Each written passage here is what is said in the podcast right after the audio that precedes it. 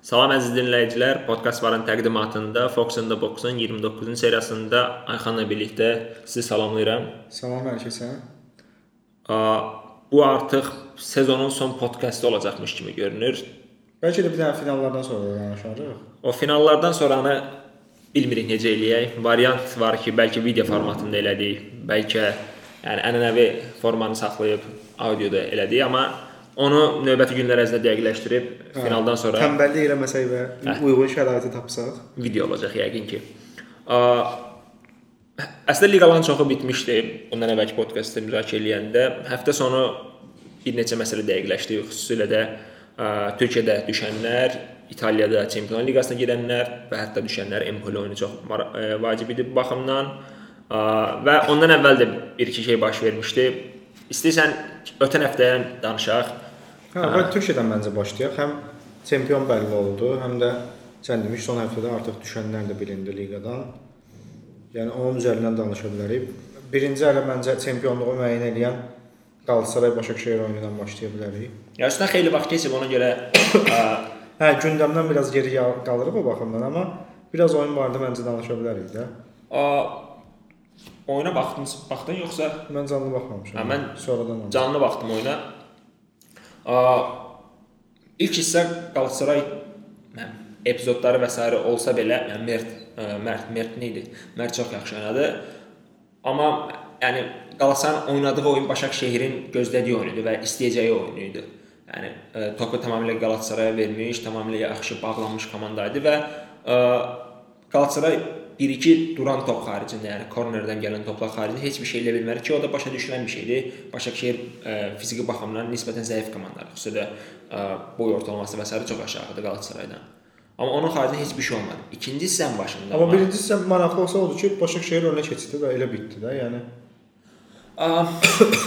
Qalatasaray yəni belə tendensiya da var ki, Başak yəni bu oyuna kimi önə keçdiyi oyunları uzmamışdı. Önə, önə keçdiyi oyunları uzmamışdı və ə, birinci hissədə Qalatasaray adına belə deyək də meydan ən pisi elə məncə Mariano idi və onun cinahından yəni, faktiki olaraq qol gəldi.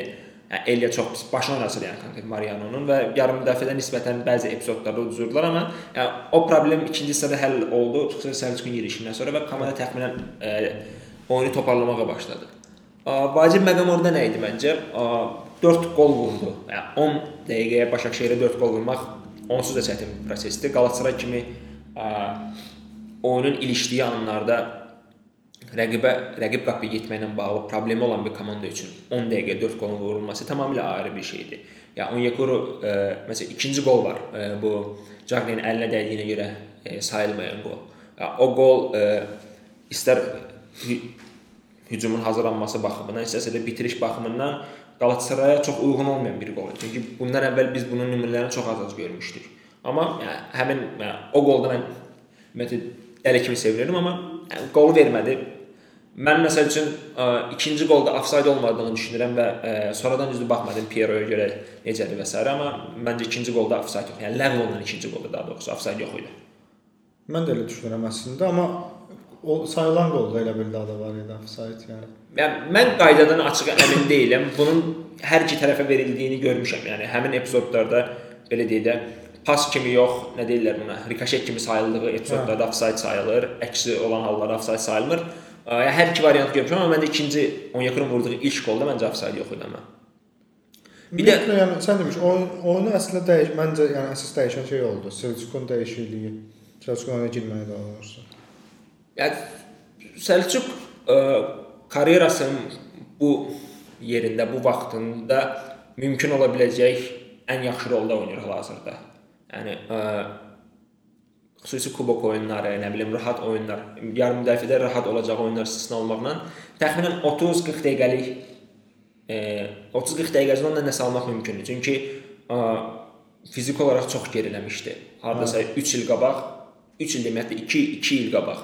Həm 2016-17 sezonun sonunda, 2016-nın özündə də fiziki olaraq çökmüş bir vəziyyətdə idi və oradan bura gəlməyi Hə, ən azı sevindirici, çünki həm personaj olaraq, hə, xarakter olaraq çox yaxşı, türk futbolu üçün çox önəmli oyunçulardan biridir. Həm də Qalatasaraya gətirdikləri, Qalatasaray oyuna qazandırdıqları baxımından da çox xüsusi bir oyunçudur.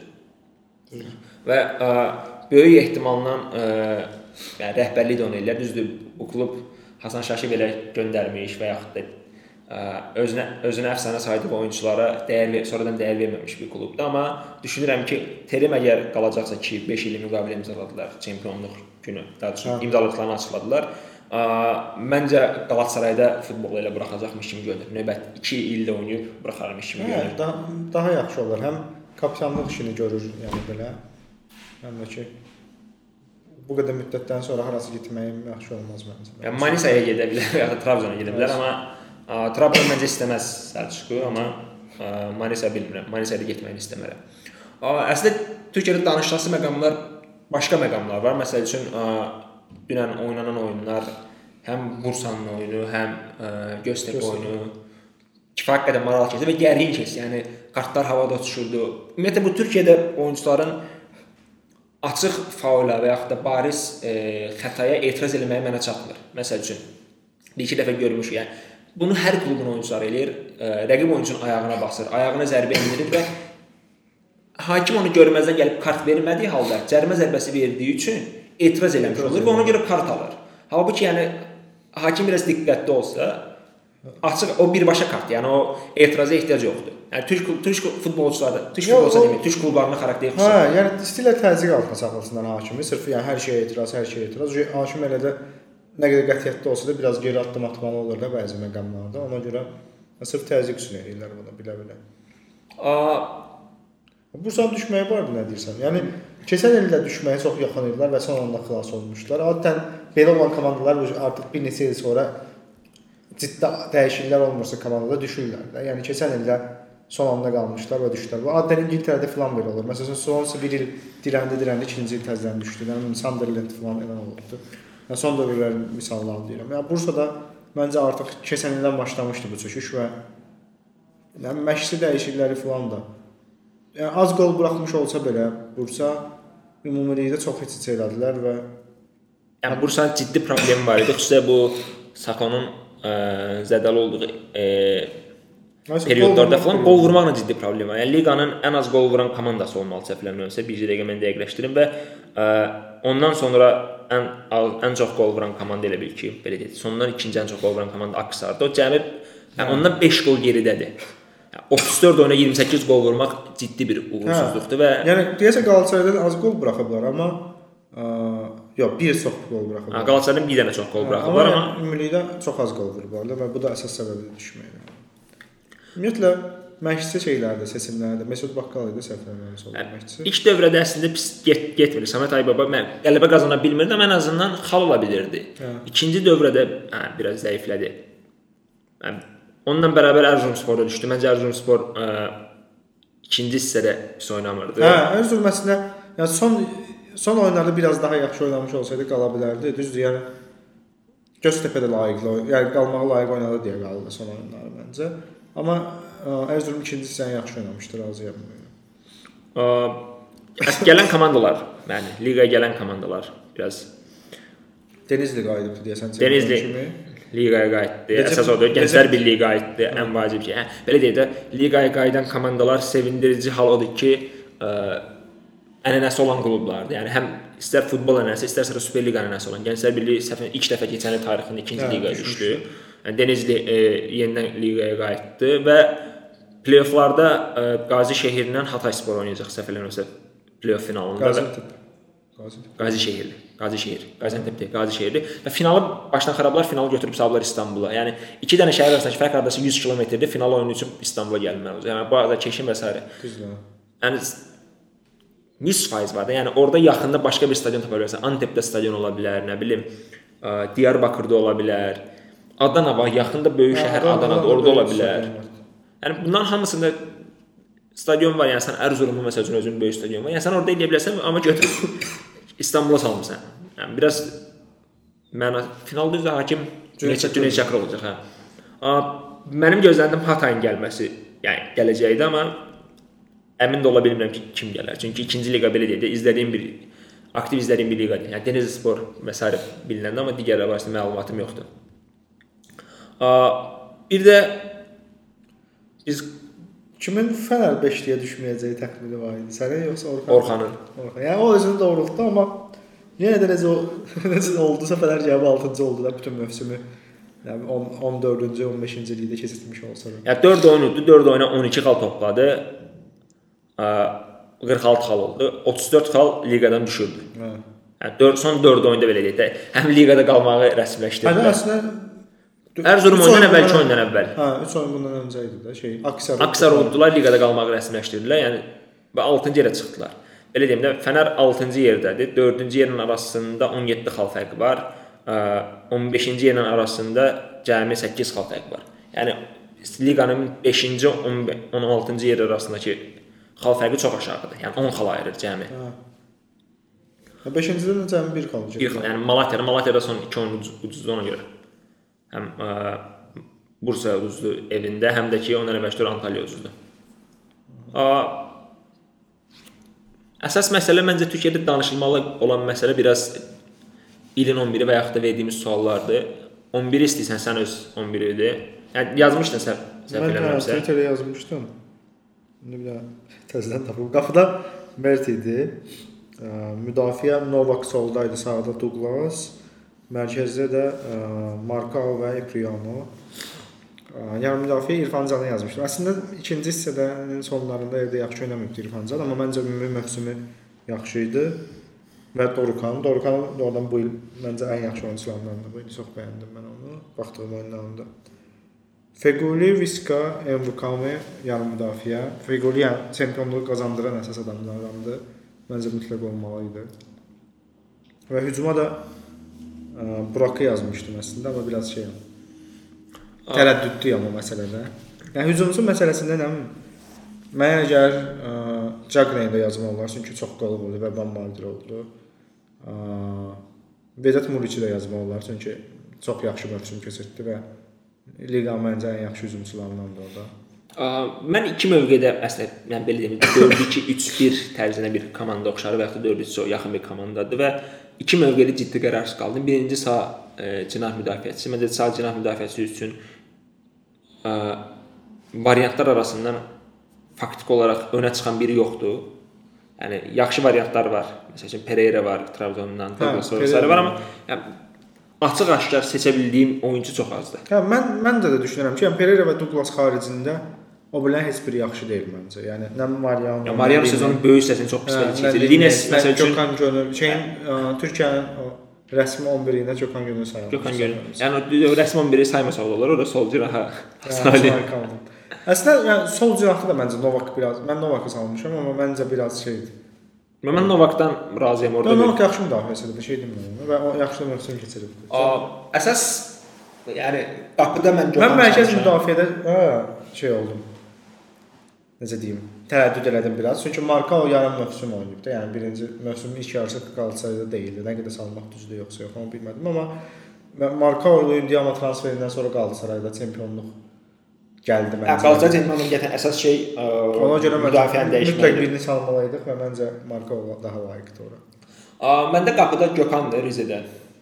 Mən məncə o yəni Mərd birinci hissədə az qol, ümumiyyətlə az qol buraxmağın məsələ var, amma baxanda nə bilim bu seyvlərə, clean sheetlərə təbii ki öndədir, amma oyun başlayanda seyvlərə və s. Gökhan daha yaxşı olur. Məncə və sezonda daha yaxşı sezon keçirdiyini düşünürəm. Amma yəni Mərdin də olmağına heç bir etirazım olmaz. A, böyük ehtimalla Fənərə gedir. Hə, elə bir xəbər var. Fənərlə qapıçı yığır ancaq.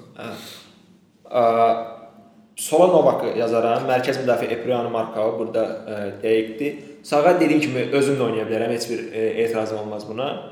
Ə, yarım müdafiənin mərkəzini, yəni o üçlüyü, o üçlü demidi. İkiliyi necə quracağım barəsində çox ə, qərarsız qaldım. Mən Belhandan ora yazaram dəqiq, çünki ə, üçüncü bölgə deyilən hissədə pas statistikası çox yaxşıdır. Ə, Assist sayı az olsa belə o assistin assisti məsələsində liqa lideridir hal-hazırda. Başqa nə? Vacib qollar vurdu bir bir Yəni, ara. vacib qollar vurur, dribling baxımından komanda çox e, üstünlük gətirir. Onu yazanda yanına yazası adam tapmıram. Yəni ora Dorukanı yazsam məncə komanda biraz yarım nəfəsi çox e, incə qalmış olur. Oyuna çıxmayacaqlar da yaz getsin. E, amma mən ora Mahmudu yazacağam. Olar mı? Mahmud, yəni baxmayaraq ki, ikinci hissədə Dakosta satılandan sonra böyük e, yəni ikinci hissə böyük bir Mərkəz müdafiə. yəni, mərkəz müdafiədə oynadı, amma məncə Mahmud ora yazmaq olar. E, ha, indi gəlirik bura yəni hücumçu mən Vedat Muriç yazaram, Cagney'i yazmaram çünki ə, qola çevirmə reytləri oxşardır. Birində 0.35, birində 0.30-da, amma Cagney'in 12 dənə penal qolu var və Vedat Muriçin 17 qol 8 assist var. 25 qola birbaşa təsiri var. Ə, mən ona görə Muriç yazaram hücuma. Və Vişkanı 11-yə almasa mümkün deyil, çünki 26 qol da deyəsən birbaşa təsiri var. Yoxsa 14 qol 14 assist belə bir şey statistikası var.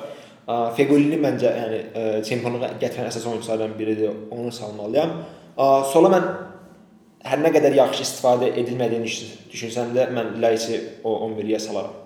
Çünki Beşiktaşın oyununa həqiqətən də ə, klass qatan, ikinci, yəni bir səviyyə yuxarı qaldıran 1-2 oyunçudan biri idi və məncə sezonu yaxşı formada keçirib. 12 gol asisti var olmalı səfərimizə və kifayət qədər çox ə, qola çevrilməyən ə, dəqiq pasları var. Ona görə yəni mən 11-liyim belə olar. Variantlar məsəl üçün ə, izləyicilərdən soruşmuşduq Twitterdə ki, kimləri görmək istəyirsiniz 11-likdə. Mərkəzə Vidanı yazanlar da var idi. Sağ cinahında Gökhan Görül yazan ə, var idi. Sonra qapı qapıçı variantları adətən ikisi arasında yer yerdi. E, Mərd və Gökhan arasında. Başqa variant mən görmədim açığı qapıçıda. Hücumçuda əsas yəni Muric, e, Cagne və Burak arasında gedir, gəlirdi variantlar. Sonra a, mən Burakı ona deyim ki, Burakı ona görə yazdım ki, Beşiktaşın ikinci hissədəki yüksəlişin əsas məncə səbəbkarı o idi həm də. O da görə. Şenol Güneşin sistemində çox yaxşı oyunçu çevrilir. O da onsuz da bilinən bir şeydir. Hə. Başqa nələrdən nə oyunçular var idi, başqa kimlər var idi? Dorukan var idi, bir çox adamın 11-liyində. Sonra Envakame var idi. Mən məsəl üçün sezonun böyük hissəsini zədəli keçirməsəm Sosanı 100% yazardım. Yəni sezon əvvəlindəki oyununa baxıb Sosanı ora tamamilə rahat yaza bilərdim. Trezeguet-ni yazanlar var idi. Yəni Trezeguet sezonun ilk hissəsi çox yaxşı gəlmişlər, amma sonradan xüsusilə Jaglan gəlişindən sonra məncə çox gerilədilər. Yəni Kasımpaşa komanda olaraq ona görə mən Trezeguet-ni yazmadım. Yəni top 20 oyunçu məncə elə bunların arasındaydı. Yəni onların arasında bir 11-i seçdim. Başqa bir Türkiyə ilə bağlı danışılası məqam məncə yoxdur. Gələn həftəki podkastda Orxan gəlsə bəlkə orada biraz danışar, amma hə. ondan əmin deyilik ki, gələcək gəlməyəcək. Çünki söz verib gəlmədiyi çox olur. Keçək biraz məncə dünən çox həyəcanlı oldu İtaliyadan danışaq. Hə, İtaliyadan danışa bilərik. Yəni, son oyun gününə girəndə 4 komandanın ə, ilk 4-lük uğrunda, yəni 2 4-lüyün 2 yeri uğrunda mübarizəsi var idi həm Atalanta, Inter, Milan, Milan və Roma. Roma idi yoxsa Torino idi? Yox, Roma idi, Roma. Roma idi, hə, Roma idi. Romanın ə, və sonda belə gətirdi ki, Atalanta və Inter ə, getdi. Mən sevindim çünki hər ikisinin getməyini istəyirdim. Mən Milanın getməməyini istəyirdim, ona görə hə, sevindim. Yox. Milanla problemim yoxdur, amma o aralarda seçməli olanda Interi seçirəm həmişə. Yox, təbii ki, mən bir uşaqlıq Rekoba fanatı olaraq Interi daha hə. böyük simpatiyam var. Əsas odur ki, Atalanta hesabda geri düşmüş olsa belə oyunu tutdular və, və ən, ən sevindirici cəhət oldu. Atalanta 3-cü oldu. At, mən İtaliyada bu sezon biraz məncə ə, romantik və dramatik deyəcəm keçdi. Nəyə görə? Yəni heç kimin ə, daha doğrusu hamının görmək istədiyi yaşanmadı. Bu biraz insanları məyus edən bir şeydir. Çünki Juventusun geriləməyini və ya da komandalardan birinin e, Napoli, Interdən birinin onu geri salmağını gözləyirlər. O olmadı. Bu müəyyən məndə insanları məyus edən detal oldu. Eyni zamanda yəni, sezon ərzində çox dramatik şeylər oldu. Yəni Inter Icardi komandadan uzaqlaşdırdı. Milan çox e, pis başladı sezonu məncə yaxşı e, yekunlaşdıra bildi. Xüsusilə Piontekin gəlişi ilə, gəlişindən sonra hə. və komanda daha normal oynamağa başladı. Düzdür, mövsüm ortasından sonra daha yaxşı komanda oldu Milan. Napoli müəyyən mənada xəyal qırıqlığı yaratdı. Yəni o gözlədilən partlay partlayış elə bilmədilər. Yəni bir səviyyə yuxarıya qalxa bilmədilər. Başqa hansı məqamlar oldu? Romanın geriləməyi çox ötən mövsümlərə baxmış çox geriləmiş oldu. Bir də sevindirici məqamlar var. Məsələn, Parmanın illər sonra liqaya qayıdıb yenidən liqada qalmaq olsun. Atalanta kimi bir komandanın 3-cü yerdə bitib. 3-cü liqanın 3-cü yerdə bitib Çempionlar Liqasına getməyi olsun. Çünki ə, heyət baxımından məncə Roma və Milan Atalantanın önünə yazıla biləcək. Hətta direksiyon Lazio belə önünə yazılacaq bir komandadır, amma çox da vaxtları. Çünki Atalanta konkret ciddi transfer eləmir, sırf öz oyunçularının hesabına oynayır və fərqli sistem komandasıdır. Yəni Gasperinin ə, konkret məşqçi komandasıdır. Ayso məşqçi komandasıdır. Yəni Qasperinin bir beynində sistem var, onu oynadır və bu nəticə verməyə də oradan olur bu da bizim. üçün. Ə, ə, maraqlı nəticələr var. Yəni maraqlı oyunçular var məncə. Əsas yəni oyun 3 3 3 əsas oyunçu var da. Bir Zapata-dır ki, 23 gol. Duvan Zapata. Hə, 23 qolu var. İliçiç var. ə, 12 qolu var. Bir də bizim sevdiyimiz Gomes. Papa Gomes. 7 qol 12 assist olmalı səfərimizə. Bir dəqiqə mən baxım onu tam dəqiqləşdirim. Yəni, gələn sezon Çempionlar Liqasında olacaq. Böyük ehtimalla bu ikisindən bir ilk ikisindən birini klublardan biri alacaq. Çünki Hə, həm yəni- Zapata-nı, həm də ə, Özdə biraz 7 qol 11 assistlə. hücumçu qıtlığı var məncə. Yəni Zapatan kimi. Yəni ə, Quagliarella hə, əsas romantik şeylərdən biri oldu. 36 yaşındakı Quagliarella Ronaldo'nun, Icardi'nin, ə, sonra nə bilim Piatek'in, yəni bu qədər oyunçuların qarşısında liqanı qol krallığı bitirdi. Immobile'nin kimi oyunçuların qarşısında qol krallığı bitirdi. Məncə biraz sevindirici məqam ondan ibarət idi. Başqa məni çox mövsümün or- hətta ortasına milliyə də çağırıldı uzun müddət sonra. ə, bu İtaliya futbolunun gəldiyi nöqtəndə göstərən əsas məqamlardan Ən biridir. yaşlı qol vuran millidən oyunçu olmuşdu onda. Bir ikisi də deyəsən penaldan vurdu, 2 gol vurdu. Başqa İtaliyada məncə danışılan məqam biraz dünənki Inter oyunu idi. Hə, Inter Ə, Inter yəni çox belə Handanoviçin sayəsində biraz axırıncı yolla keçdilər. Yəni keçdilər dedim, axırıncı yolla qaldılar Çempionlar Liqasına. Ə, Çünki Salihin e, zərbəsi kanka seyvi var. Ə, oyunda məncə üstünlük demək olar ki, yox idi Interin. Yəni, vurduğu qollar məsələn Nainggolanın qolunda dirəkdən qayıdan topa vurur. Yəni müdafiə biraz boş e, boşluqda yaxalanır. İkinci qol isə kanka Keita Balderin öz ustalığı ilə yəni çəkir, vurduğu qol var amma a, məsələn penal epizodu tamamilə penal deyil. Icardi'nin yəni qazandığı penal ümumiyyətlə penal deyil. Yəni müqayisə edəndə Inter e, yəni Milanın oynadığı oyuna, Interin oynadığı oyuna baxanda Milanın keçmədiyinə heyfslənə bilirsən, amma Hə, son oyunlarını müqayisə edən. Çünki e, Inter sezonun hardasa belə deyildi, son 10-15 həftəsidir ki, heç bir şey oynamır. Nə ə, hücum adına, nə müdafiə, müda mərkəz üçlüsünə baxanda yaxşı olduğu deyilir, onu görmək olunur müəyyən mənada. Hətta gələn Godin də gələcəyi deyilir bu mərkəz müdafiəyə. Hə, yəni ki, Conte gələcək və Üç dörd. oynayacaqlar orada. Bir 3-5-2, 3-4-3 və s. oynayacaqlar. Yəni Conte-nin gəlməyinə ehtiyac var bu komandaya, çünki heç kim heç kimi hərləmir. Yəni məşqçini hərləyən yoxdur, o komandada bir-birini hərləyən yoxdur. Nainggolan istədiyini eləyir, Brozovic qırarada istədiyini eləyir. Vesino kimi, Vesino kimi bir oyunçu, Allahın Vesinosu bu komandada istədiyini eləyir. Yəni komandada heç kimin heç kimin saymadığını göstərən əsas şeylərdən biri budur. Icardi ümumiyyətlə demirəm. Icardi ümumiyyətlə demirəm. Başqa Hə, çox müzakirə olunması məqam qalmır futbollarda. Çünki liqalar deyim bir çoxu bitib. Hə, əsas danışılan şeylərdən biri Barselonanın sezonunun Hə, bir kubokla bitmək oldu. bir kubokla bitməsi oldu. Hə, sezon əvvəlində danışanda biz təxminlərimizdə Atletico-nu mən çempion kimi göstərmişdim. Bunun əsas səbəbi nə idi? Əgər xatırlamayanlar varsa, Barselona və Realın zəif olmasını göstərmişdim. Real gözləntiləri doğrultdu. Yəni müəyyən məndə gözləntilər doğrultdu. Bu sezon ciddi iddia ortaya qoya bilmədi, amma ə, Atletico ə, bizi yanıldıran əsas məqamlardan biri oldu. Çünki ə, sezon əvvəlində yaxşı transferlər eləmişdilər. Sezon ortasına doğru heç nə ilə ə, göstərilən, yəni sübut elək ki, biz heç bir şey iddiamız yoxdur. Nə kuboka, nə liqaya, nə də Çempionlar Liqasına iddiamız olmayacaq. Yəni bu biraz Simeone-yə yazılası bir şeydir. Çünki transferlər məncə yaxşı idi. Yəni bir də dünən Valencia Barselona-ya baxanda görmək olur da bu komandanın hücum oyunçusu yemə problemi var. Yəni bura gələn hücum oyunçuları öz bu e, işlər güclərin bir epizodunda çıxırlar elə Beşiktaşa gələn hücuma yönəlik orta sahaların ön libero olaraq klubdan getməsi kimi. Hə. Yəni Ayhan Akman Beşiktaşa Ondan ətək kimi 10 nömrə kimi gəlib ondan sonra Qalatasaraya 6 nömrə 8 nömrə kimi transfer olmağına oxşur bu. Bu komandaya gələn hücumçular heç nə edə bilmir. Yəni Griezmann bir yəni- istisna. Vingerləri konkret yeyirlər. Çünki bu mövsümün əvvəlində məsələn Gelson Martins aldılar, ortada icarəyə verdilər. Gelson Martins gedib Monaco-da coşdu falan. Yəni belə şeylər çox olur. Əvvəlki mövsümlərdə də çox olurdu. Yəni indi mövsümün əvvəlində Lemar almışdılar. Heç nə oynamadı. Lemar halbuki bir ara 100 milyon zət qiymət qoyulan oyunçu idi. Oradan Winger yemək problemi var. Çünki ümumi belə Simeone 4 dənə 4-4-2 oynayır və cinahlara biraz sərt oyunçular qoymağa çalışır. Ona görə də Ya Saul kimi oyuncu bu komandada nəyə çevrildi gördük. Yəni məncə daha böyük perspektiv olan bir oyunçudur da. Və yaxud da dünən Barselonanın başına oynayan Gameiro-nu. Dünən yox idi. Yəni bir neçə gün əvvəl Barselonanın başına oynayan Gameiro. Yəni Gameiro bu komandada da heç bir şey edə bilmədi. Yəni deməli bu komandanın ə, hücumçu yeməklə bağlı açıq-aşkar problem. Griezmann da o da qaçır. Təbrik edirəm. Yəni başını götürüb qaçır klubdan. Hara gedər səncə? Mən məncə Barselona yaxşı şeydir. ehtimal da onun üçün. Barselona çıxar oyunçulardan. Çünki e, söz Yəni, söhbət gedir ki, kifayət Dembele- qədər oyunçu satacaqlar. Hə, yəni Dembele Malcolmu da satacaq. Yəni əgər şeydə Malcolmu qalırsa, sat- satmazlar inanmıram, amma Dembele satarlar.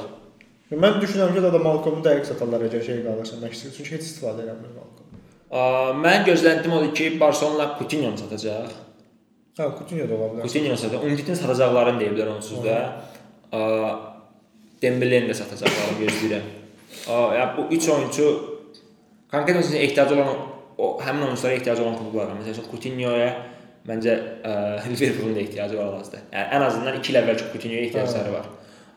Umtitiyə Arsenalın ehtiyacı var. Onsuz istəyirəm. Arsenalın göydən düşən hər stoperə ehtiyacı var, fərq eləmir. Yəni ayağı top tutan, ə, düz pas verə bilən və mövqe bilən istənilən stoperin şeydə oynayan. Empoli-dəkilər də o da almaq istəyirdilər. Aynen, dedim mən çıxdı. Dünən düşdülər liqadan. Dedim, "Bir alalım." Alarlar yəqin ki, liqadan düşən oyunçunu al, al, daha rahatını alarlar, amma ə, Barselona sezonu belə bitməsi yəni nəyə görə fiyaskodur? Çünki faktiki olaraq rəqibi yox idi. Yəni fiyasko məsələn nə baxımdan mən düşünürəm ki, Manchester mövsüm olarsa uğurlu olmayacaq. Olsa belə sırf Messi-nin sayəsində olacaqdı bu. Hansı ki, liqanın sırf onun sayəsində tutdular da. Yəni Çempionlar Liqasında da ola bilərdi ki, Liverpoolun keçərdilər də 4-0 olmazdı oyun, 4-1 olardı, keçərdilər yəni. Amma yenə də yəni mən düşünürəm ki, Barselona Avropanın və yaxud dünyanın ən yaxşı heyəti, ən 3 yaxşı komandasından biri deyil. Ən yaxşı Dəqiq komandası deyil məncə bu dəqiqə. Yəni bunu sırf bir kubok qazandılar deyə demirəm. Əvvəldən də belə deyildim. Mən düşünürəm ki, komanda Və klub heyət özünə- olaraq da zəifdir bu dəqiqə.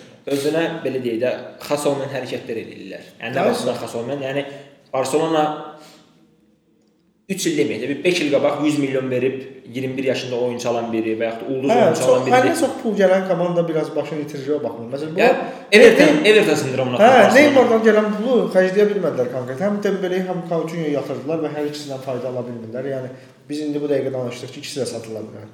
Və yaxud yəni Malcolm Roma'ya gedirdilər də son anda Malcolmu 40 milyon aldılar. aldılar yəni şeydən A, transferlər istifadə eləmədilər. Yəni niyə alırdı? De Jong'a 100 milyon, 100 milyon verildi deyirsən, yoxsa neçə? 80 milyon. 80 milyon 80 milyon De Jong'a pul verildi. De Jong ən azından sözsüz ki, Malcolm da Bordo onu göstərirdi, Dembele də onu göstərirdi, amma a, Barcelona gələndə nə olacağını biraz ə, Hə, bilmirəm. ümumi sistemə mən məncə De Jong ümumi sistemə daha uyğun oyunçudur, nəinki Malcolm və yaxud şey. Çünki ümumi hücumda Barcelona Suarez və Messi'nin yeri qarantiyadır. Yəni onun üçüncü parçası el adam olmalıdır, ki, çox uyğun olmalıdır və onu da hələ ki Neymar gedəndən bura tapa bilmirlər. Yəni Neymar çox ciddi fərq elətdirirdi. Hə, Yəni yəni, LeBronun yanındakı Kyrie Irving kimi idi. hə düzdür yəni. O ə, gol rekord, hamısının gol rekordu qırdığı mövsümlər var idi. e, MSN-in belə şey vaxtları. A, başqa futbolla bağlı danışasına qəm biraz finaldan danışaq istəyirsən. Sabah yox birisi gün finaldır. Sən Hə. gedirsən. Əzbər körpüsündən oyuna baxırsan. Hə? Əzbər körpüsünə çıxıb oradan baxacağam. Yəni 5-ci sırada onu deyim ki, ancaq qapı görüləcək. Əgər yəni hər hər hissədə bir komanda üstünlüyü olsa və o əks bizim qapıda olsa, yəni belə oyuna baxmamış olacaq belə bir şey. Biletlər m, dəxilsiz bahadır. Nə baxımından dəxilsiz bahadır? Bu Yəni yerli bahalı deyirsən. yerli azı çeşid. Yəni başa düşürəm ki, UEFA-nın bir standartı və s. ola bilər. Məncə də Amma UEFA standartına görə 30 avro baha deyil, amma yerli azı keçsin bahadır. yəni belə deyim də yerli komandanın Çempionlar Liqası oyununa biz 3 Beş avro manat. 3 avroya gedib bax 2 avroya gedib baxırdıq. 5 manata baxır. Yəni bir 2 manata bilet var idi. Yəni qapı arxası bilet. qapı arxası iki sizin manata idi. Bu gün 30 avroya baxdığınız yer Onda 1 avro idi. Yəni 30 dəfə daha yuxarı qiymətlər qoyublar. Yəni bunun müəyyən mənada necə başa düşmək olardı? Tutaq ki, böyük bir hissəsini finala çıxan komandanın da şişlərin arasında. Məsələn 30 min bileti ayrı-ayrı onları başa düşmək olardı ki, 40 min bilet satsaydılar, yəni sırf şey, hər iki klub azı çəkilən cəmi bir yerdə, onda başa düşmək olardı ki, qalan 20 minində yerli azı çəkilsə. 50 minə və 20 min satılır və buna görə qiymət qalxacaq. Bu tamamilə başa düşülməmiş olardı, amma ən azından mənim gördüyüm, mənim hiss elədiyim nədir ki, biletlərin böyük bir böyük bir qismi deməyək, yəni kifayət qədər satılmayan bilet var. Hə, Yəni belə deyək də, rahat rahatla deyə bilərik ki, 30-40% biletlər satılmır ümumiyyətlə. ola bilər. Və bu da istənilən finalın belə keyfiyyətə gətirib mənfi təsir edəcək məqamlardan biridir. şey barəsində deyə bilərsən, nağara çalanlar barəsində. Hə, inanmıram. Mən girib saatına baxmadım, amma şəkildə təzədən baxdım. Mənə elə gəlir ki, səhərə yaxın gəliblər. Ya səhərə yaxın, ya altı. yəni o o İstənilən konkret edib ediblər cəmaət. Yox, yəni saatdan asılı olmayaraq nağara çalanların ora gəlməsinin üçün heç bir səbəb yoxdur yəni. Ha, yox, o heç də. Yəni bu keçən dəfə danışdığımız kimi bu bir, bir müəyyən bir otaqda müzakirə olunub da bu. Hə. Və böyük ehtimalla minimum ən azı 2 nəfər olub da. Bir nəfər deyib ki, nağara salanlar gətirək bəlkə. O belə deyib ki, hə gətirək. Yəni bu necə müzakirə olunub, hansı otaq olub, kimlər müzakirə edib mənim üçün çox maraqlıdır yəni. Yoxsa o nağara salanlar necə gedib çıxıb da oralar uje Nağara çalanlar gəl deyirlər, gəlir onsuz. O problemi deyil. deyirlər gəl. Onun üçün maraqlıdır. Təyyarədir, nə bilim, o məyan oradan düşən kimdir, o çalacaq. Yəni 3 il, 3 il yox, 2012-də idi. 7 il əvvələ baxmış şifaq idi böyürləyərlər görə. 7 il qabaq Boeing 787 bir dəfə alanda qabanda qurban kəsib kəsib. getmişdilər. Yəni Adam vegan var bunun arasında. Hə? Vegan biri var idi, qurban kəsərdi dəli olar. Bellerin zad ola bilər, bellerin gəlibsə, bellerin Bellerin vegan ola bilər yəni. Ə, Yəni biraz absurddur. Yəni sən mən e, ölkə olaraq bütün günü iddia eləyib ki, mən Avropanın bir hissəsiyəm, biz müasir cəmiyyəti və s. Hə. Bunu niyə gedirsən? Bax 100% açılış mərasimində sən oradan nağara gətirərsən, Alim Qasımov da gələcək, Qavaldaş da gətirərsən. Yəni bunlar olacaq orada. Milli mədəniyyəti göstərmək pis deyil. Sadəcə bunu uyğun yerdə göstər də. Sən niyə təyyarənin pilləkənin altında göstərirsən. Aysa orada Emeli düşür belə baxır ki, bu nə edir burada yəni. Dəli olar da cəmaət təyyarədən düşəndə nağara çalırlar. Niyə bu nə məqsədi var ki? Yəni bu tanıtmaq istəsən daha başqa şeylər edə bilərsən. Çox rahat bir şey edə bilərsən. Doğrudan bizə 100% barbar kimi baxıblar. Yəni bizə nə bilim Papua Yeni Qvineya yazat kimi bir ölkə biliblər ki, bunlar havaydı. Yəni özə bilən, yəni cəhənnəm Emeri bilsə mən dərd yanılmaz da Obameyang Gabondan gəlmiş onun Ay, üçün bizi o babaya Barbar bilməlidir. barbar kimi baxıbdı yəni. Bir də nə deməsən, yəni bu mədəniyyət tanıtmaq üçün daha yaxşı yolları var da. Səhər-səhər Arsenal klubuna yığdı ki, sizə aparıq səhər yeməyi verməyə. Affa qonaqlığı verir. Arsenal oyunçularına aparın içəri şərəki restoranların birində. Hansı ki, ə, divarın dibində tikiblər və orada heç bir divara zərər gəlməyib. Bunu vurğulamağa ehtiyac hiss edirəm. O restorandan birində aparın səhər yeməyi qonaqlığı verin. Bununla bağlansın, bitsin. Rahatlıqla da olacaq. Affadan pul keçəcəksiniz öz restoranlarınıza. Onlar da məmnun qalacaqlar. Yəni bu çox rahat, sadə bir prosesdir. Yəni, mən şəhəri gəzdirin, nəsə eləyim, ba- başqa bir şey fikirləşmək olardı. Təyyarənin yanına nağara çıxım. Nağara çəkmə ehtiyac Yox, yoxdur. yəni valla əminəm ki, çox pis hiss yaradım hə hamısında yəni. Yəni, mənə məsələn pis, pis hiss olar. Hə, düşürsən belə yorulmusan, neçə saat yol gəlirsən. 6 saat, 5 saatlıq yoldan gəlirsən. Düşürsən çalırsan. kimsə dom dom dom dom belə bir şey səs gəlir. Nəysə. Çünki finaldan danışırdıq. Biz amma başladıq nağaradan danışmağa. Yəni ürək Böyük mənə final proqnozu sən saxlayırsan şeyə.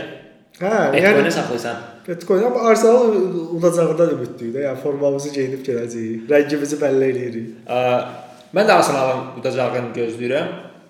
Konte də zədələnib deyəsən oynamayacaq. Hə. O gün belə bir sevindirici xəbər eşitdim. Yəni Arsenal olacağına ümidliyəm bu baxımdan. Proqnoz budur. Axır dəfə İstəsən, hə, deyirəm sonra bir. axır dəfə final barəsində proqnoz verəndə 160 koeffisiyenti tutmuşdum. Bilmirəm indi o proqnozu verim yoxsa yox. Axırda Çempionlar Liqasının finalı Hə, barəsində 4-2 demişdim, gəldi. Yox, bunu həmin gün deyəcəm. yəni. Yox, üçüncü gün bir yerə baxmır. Finala bir yerə baxacağıq. Və sonra biz finalda nə deyirsən? Hə, o bir final barədə yəni məncə çox ortadadır. Ya belə Liverpool daha yaxşı komandadır, Liverpool daha güclü komandadır, fəsair kimi görünsə belə məncə tə- tək oyunda Pochettino arzu olunmaz rəq- rəqibdir və Ümumiyyətlə fərq eləmir. İstənilən məcabda Pochettino. oyunun ortasından çox şey dəyişə bilər də. Yəni 45 dəqiqəni Liverpool üstün oynaya bilər, amma son 45 ikinci Harry 45 Winks dəqiqədə salıb. Ay son nəsə bir dəqiqə çox girər oyuna, oyun çevirilər, Tottenham udar oyunu. Yəni çox qəribə şeylər ola bilər, amma oyun öncəsi hazırlıq Kloppda çox yaxşı olur. Oyun amma həmlələri Pochettino'da Pochettino yaxşı çox olur. Buna buna görə yəni bir-birinə əksdirlər də belə. Antitezi hesab eləmək olar bu. Bir də ki, Pochettino'da Kloppda olmayan məncə ən böyük üstünlərdən biri nədir?